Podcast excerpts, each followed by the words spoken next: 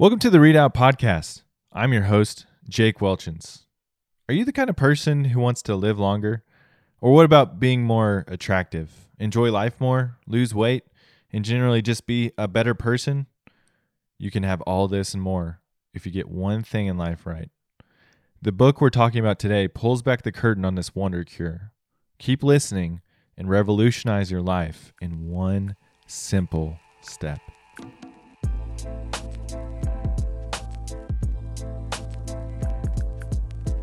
At Readout, our belief is that to lead out, you have to read out. And to read out means to read well and to read broadly. Almost every great leader in history has been a reader. And we wholeheartedly agree with Margaret Fuller when she said, Today a reader, tomorrow a leader. Reading is not optional leadership, it's not the side dish, it's the main course. And in order to become a great leader, you have to dig in. But here's the problem we here at Readout know that in this day and age, time and energy is hard to come by. My hope is to save you that time and energy and bring you reviews of the best books that can have an impact in your life now. Then I want to teach you to get the most out of these books so that you can become the leader you've always dreamed of being faster than you've ever imagined. Our dream is to create a movement of young adults passionate about reading and dangerously effective at leading. Thank you to everyone sharing us on social media. We need your help to build the movement, and I'm so grateful you would take the time to share. If you're new here today, welcome to the movement. This week, we're continuing a series called Performance Enhancing Books, or PEBs for short. These books are a little controversial. Some might say that they shouldn't be allowed for public use because of how radically they can change your life for the better. I say, why not? Let's hit these next weeks hard with some insider info on books that will enhance your performance in, all, in life in all kinds of different areas. But let's keep these books between us. I wouldn't want the secrets of your success getting out. Who knows what might happen? In America, we live in a culture that praises the life hack. Now, what is a life hack? A life hack is a strategy or technique adopted in order to manage one's time and daily activities in a more efficient way. I mean, come on we see this everywhere. And to be honest, some life hacks sound amazing. For example, one I've been thinking about a lot these days self driving cars. I mean, how amazing could that be? I mean, that could change the road trip completely. In fact, I was reading an article the other day that was hypothesizing what a future with self driving cars could look like. It was fascinating. I mean, imagine a day where you had a work assignment in a city three to four hours away. For most people these days, that would take over the next couple of days completely.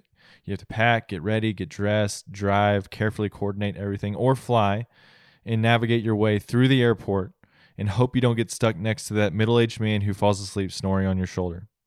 I've had this experience in life, unfortunately. Well, with self driving cars, this whole scenario is flipped. I mean, there will come a day in your future where if you have a trip like this, Obviously, Zoom is changing a lot of this right now. You'll be able to hire a sort of mini RV that will pick you up, kind of like Uber, take you to your destination while you catch the morning news, get some extra sleep, shave and shower, prep any work necessary, and yes, ferry you back home while you sleep in a luxury small bed. That sounds like an amazing day of work. Life hacks can be amazing, but here's the rub you can only hack so much of your life. In America, we've created a culture where we have to get the most out of every situation, and to do otherwise is to fail. As a result of this, we've taken life hacking to the extreme. And here's some common ways that I've seen young adults hack their lives just a little too much. The first way is energy. Whether it's coffee or pre workout or Adderall, Bang, or something else, we've got a substance to increase our performance and energy in every way. The problem is we often misuse these things. For example, coffee.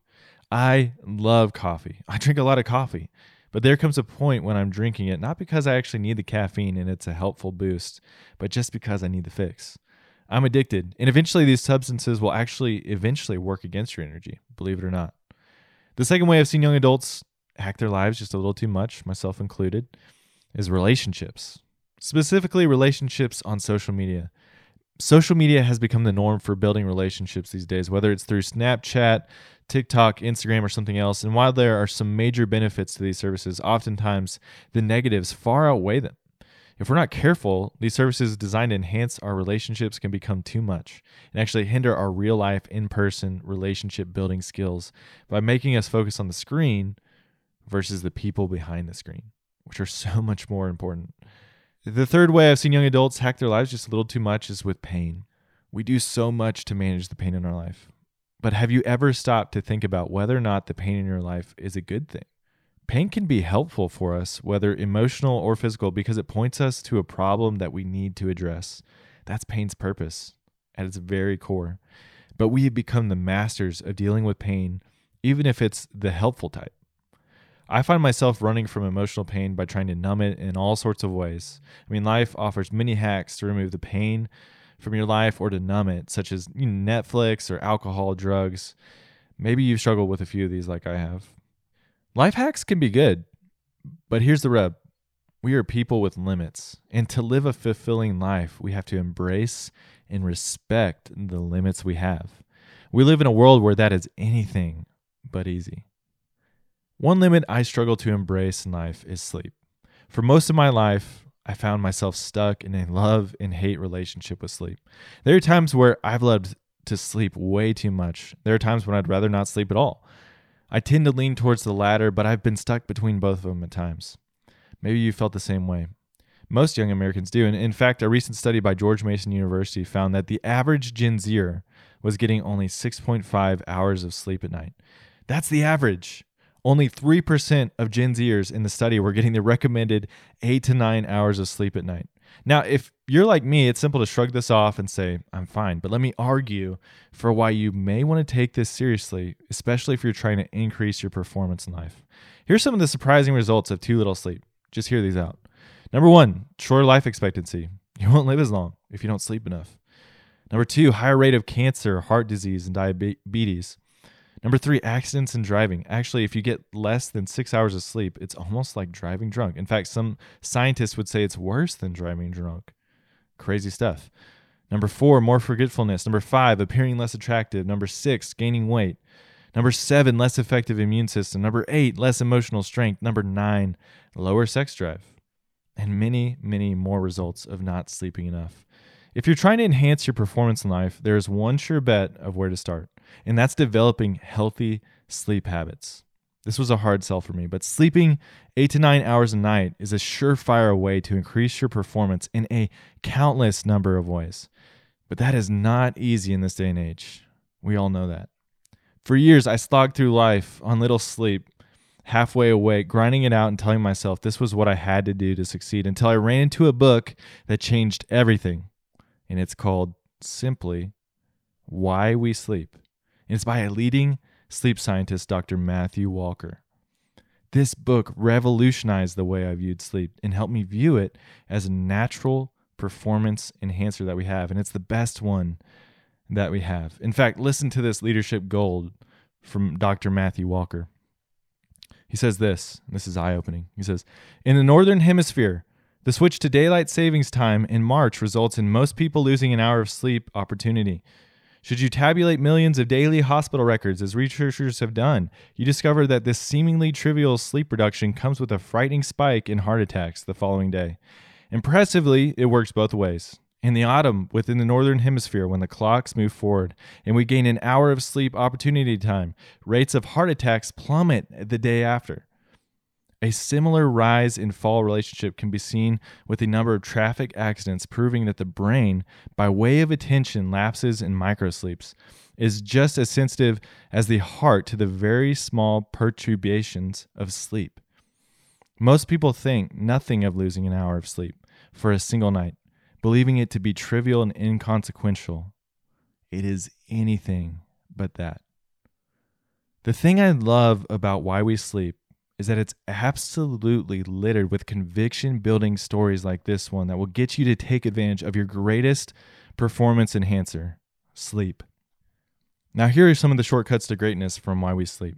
Every week at Readout, we're going to break down these books we review and recommend some shortcuts to greatness. In other words, if you read this book, these are the two to three things that will give you the most bang for your buck in this book. Think of them as instant applications you can make until you read the book. This week's short, uh, shortcuts to greatness from Why We Sleep are this. Number one, sleep quality. REM versus NREM sleep. One of the game changers in this book is Matthew's breakdown of REM sleep versus NREM sleep. I used to believe that I could make up for an hour of lost sleep by simply adding an hour the next night or a couple nights after that. Turns out I was way, way wrong. The quality of your sleep is not equivalent throughout the night. In other words, you'll have much more high quality sleeping hours at some points during the night versus others. In other words, if you lose an hour of sleep each night, it's not just losing 10 to 15% of your sleep, it's more like losing 30 to 40% of your sleep, depending on what hour of sleep that was. This blew my mind. And that is why Dr. Matthew Walker always recommends giving yourself a chance for a full eight to nine hours of sleep opportunity. The second shortcut to greatness is this factors for great sleep. Dr. Walker gives some wonderful tips to improve your night's sleep. Here are the cliff notes so you can begin now. Cut the late caffeine and the alcohol. That's number one. Now, when I saw this, I was a little skeptical. Like I said, I love coffee, but his statistics on alcohol and caffeine and how they affect sleep, man, they really challenged me. These were two areas that, man, I really hadn't heard much about how they affect sleep, but it was really groundbreaking for me to hear about caffeine and alcohol and its impact on sleep. I bet it would be groundbreaking for you as well. Number two, cut out as much light as possible before your bedtime routine, especially blue light. Blue light's bad, but he would say all light prevents us from getting sleep. So turn the lights down before bed. Third, turn down the thermostat, make it cool. He recommends 65 degrees as the optimal sleep temperature. That's much cooler than I usually sleep, but when I started doing that, I started sleeping much, much better. And number four, reduce the noise in your life, whether that's through a white noise machine or getting in a quiet room. Use something to reduce outside outside noise so you can get consistent sleep. Sleep is your body's best performance enhancer. It can literally make you live longer, be smarter, be more attractive, perform better in the gym and on that upcoming test. If we're going to improve our performance, we have to start at the basics. And it doesn't get more basic than sleep. If you're trying to take your performance to the next level, stop what you're doing and buy Dr. Matthew Walker's Why We Sleep right now. You'll thank me when you're 120. That's it for this week's performance enhancing book. Tune in next week for another book that will take your performance to the next level. This is Jake Welchans, and remember, life's too short for bad books. To see what I'm reading right now, follow me on my Instagram at Jake Welchans or my Goodreads profile at www.goodreads.com slash Jake Welchans. This podcast is brought to you by the Launchpad Podcast Collection and performed and written by myself, Jake Welchans. Podcast production by the one and only Logan Bonjean. See you next time on Read Out.